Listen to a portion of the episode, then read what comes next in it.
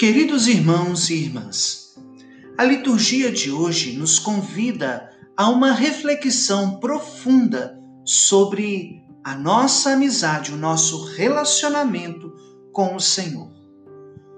Jesus nos diz no Evangelho, separado para nós neste dia, que Ele quer ser o nosso amigo. E a forma dele ser nosso amigo é a forma extrema, na capacidade até mesmo de dar a sua própria vida pela nossa salvação. Pois ele mesmo nos diz que ninguém tem maior amor do que aquele que dá a vida por seus amigos. E ele diz aos discípulos e a cada um de nós: Vós sois meus amigos se fizerdes o que eu vos mando. E o que Jesus nos manda? Jesus nos manda cumprir os seus mandamentos, cumprir os seus ensinamentos. A pensarmos juntos com Ele, andarmos em sintonia com Ele. Apesar dele ser mestre e senhor, ele não quer se impor assim para os seus discípulos. Pelo contrário, ele quer ser amigo, porque o servo, ele não sabe o que faz o seu senhor, mas o amigo sim. O amigo ele está no âmbito da intimidade da relação. O amigo é aquela pessoa que está do nosso lado nos momentos bons e nos momentos ruins. O amigo é aquela pessoa que, quando estamos felizes ou vamos fazer uma festa, nós somos as primeiras pessoas a lembrar de convidá-lo. Ele não pode faltar nos momentos de alegria da nossa vida. E não nos estranhamos também quando, nos momentos tristes de grande dificuldade, sem mesmo termos falado nada com o nosso amigo, ele é o primeiro a chegar e a nos perguntar em que posso te ajudar.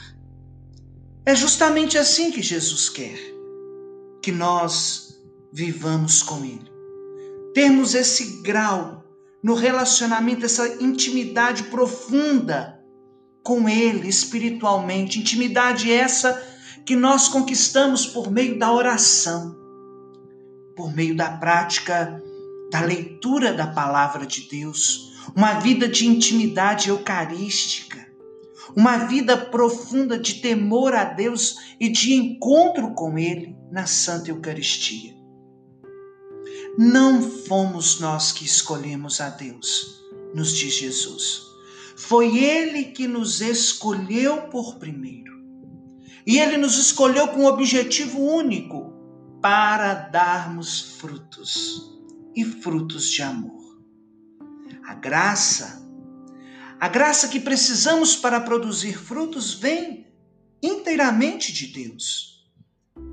E nós alcançamos essa graça quando nós nos esforçamos dia após dia para nos tornarmos íntimos do Senhor, para demonstrarmos que somos verdadeiramente seus amigos, para darmos ao Senhor aquilo que ele merece de cada um de nós, o nosso sim, o nosso desejo de fazer com prazer a sua vontade. Seja amigo do Senhor. Deus abençoe você.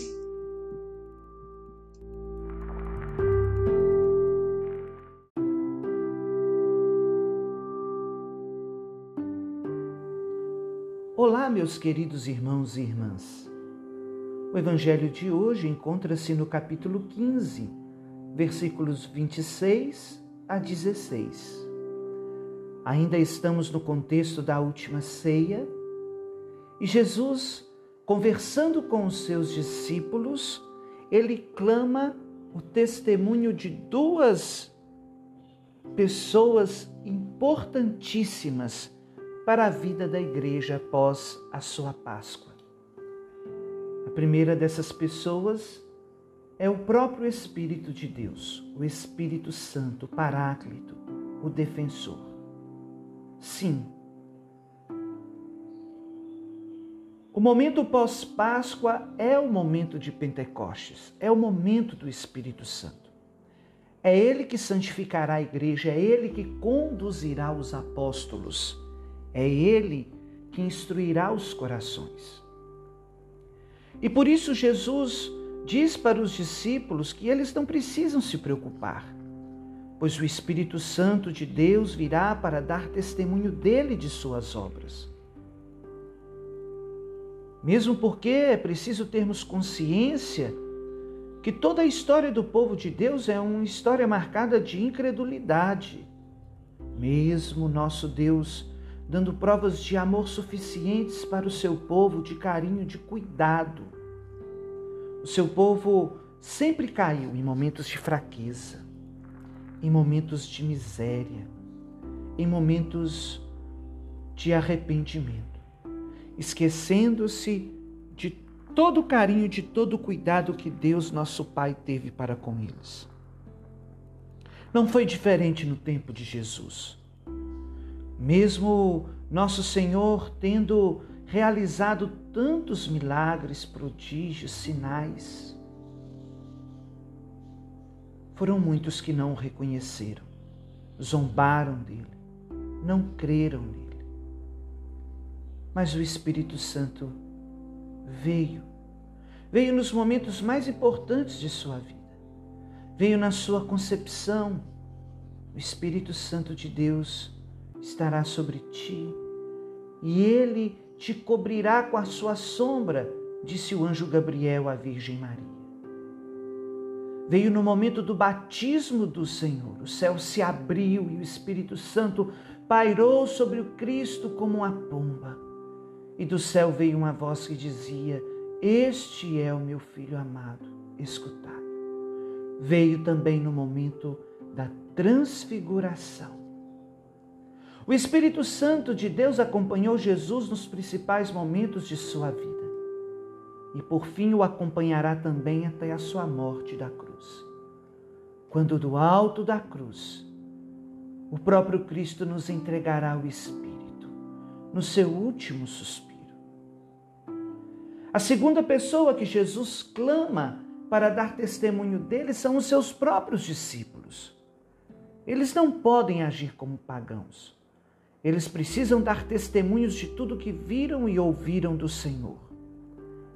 Porque no momento da igreja, é a fé daqueles que creem em Jesus que será como um imã que atrairá novos corações para o Mestre. Com isso, meu irmão, minha irmã, nós podemos entender que Jesus também nos chama a dar testemunho dele somos também os seus discípulos. E ele nos concede o Espírito Santo no dia do nosso batismo, na confirmação por meio do sacramento da Crisma. É o Espírito Santo que conduz cada um de nós. E nós, que recebemos tantas graças, tantas maravilhas do Senhor, é necessário darmos a importância de uma vida de testemunho frente à comunidade, porque é por meio do testemunho que a presença do ressuscitado será manifestada em cada coração. Não podemos dizer que somos discípulos de Jesus e vivermos como se Jesus não existisse. Também precisamos entender que viver como discípulos de Jesus não é viver à nossa maneira, mas viver a maneira daquele que nos chamou e daquele que nos enviou. Que o Espírito Santo de Deus nos dê força para darmos um testemunho fiel do ressuscitado e que a glória do Senhor resplandeça na minha e na tua vida. Que Deus abençoe você.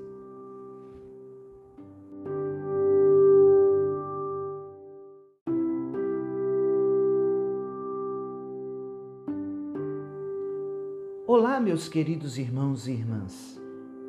O evangelho de hoje encontra-se no capítulo 15, versículos 26 a 16.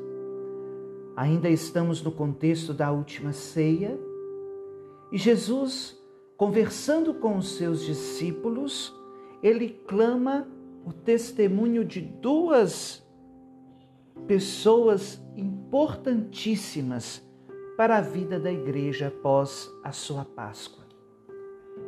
A primeira dessas pessoas é o próprio Espírito de Deus, o Espírito Santo, Paráclito, o defensor. Sim, O momento pós-Páscoa é o momento de Pentecostes, é o momento do Espírito Santo. É Ele que santificará a igreja, é Ele que conduzirá os apóstolos, é Ele que instruirá os corações.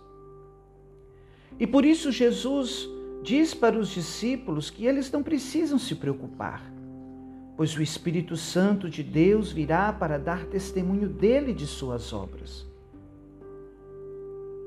Mesmo porque é preciso termos consciência que toda a história do povo de Deus é uma história marcada de incredulidade. Mesmo nosso Deus dando provas de amor suficientes para o seu povo, de carinho, de cuidado. O seu povo sempre caiu em momentos de fraqueza, em momentos de miséria, em momentos de arrependimento esquecendo-se de todo o carinho, de todo o cuidado que Deus, nosso Pai, teve para com eles. Não foi diferente no tempo de Jesus. Mesmo nosso Senhor tendo realizado tantos milagres, prodígios, sinais, foram muitos que não o reconheceram, zombaram dele, não creram nele. Mas o Espírito Santo veio. Veio nos momentos mais importantes de sua vida. Veio na sua concepção. O Espírito Santo de Deus estará sobre ti e ele te cobrirá com a sua sombra, disse o anjo Gabriel à Virgem Maria.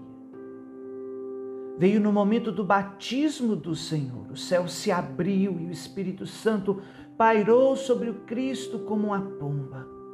E do céu veio uma voz que dizia: Este é o meu filho amado, escutai. Veio também no momento da transfiguração. O Espírito Santo de Deus acompanhou Jesus nos principais momentos de sua vida e por fim o acompanhará também até a sua morte da cruz. Quando do alto da cruz, o próprio Cristo nos entregará o Espírito no seu último suspiro. A segunda pessoa que Jesus clama para dar testemunho dele são os seus próprios discípulos. Eles não podem agir como pagãos. Eles precisam dar testemunhos de tudo que viram e ouviram do Senhor. Porque no momento da igreja, é a fé daqueles que creem em Jesus que será como um imã que atrairá novos corações para o Mestre. Com isso, meu irmão, minha irmã, nós podemos entender que Jesus também nos chama a dar, testemunho dele. Somos também os seus discípulos. E ele nos concede o Espírito Santo no dia do nosso batismo, na confirmação por meio do sacramento da Crisma. É o Espírito Santo que conduz cada um de nós.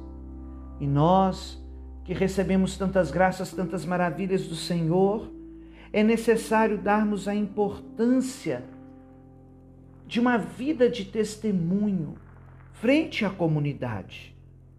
Porque é por meio do testemunho que a presença do ressuscitado será manifestada em cada coração.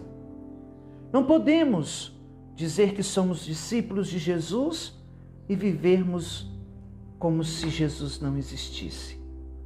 Também precisamos entender que viver como discípulos de Jesus não é viver a nossa maneira, mas viver a maneira daquele que nos chamou e daquele que nos enviou.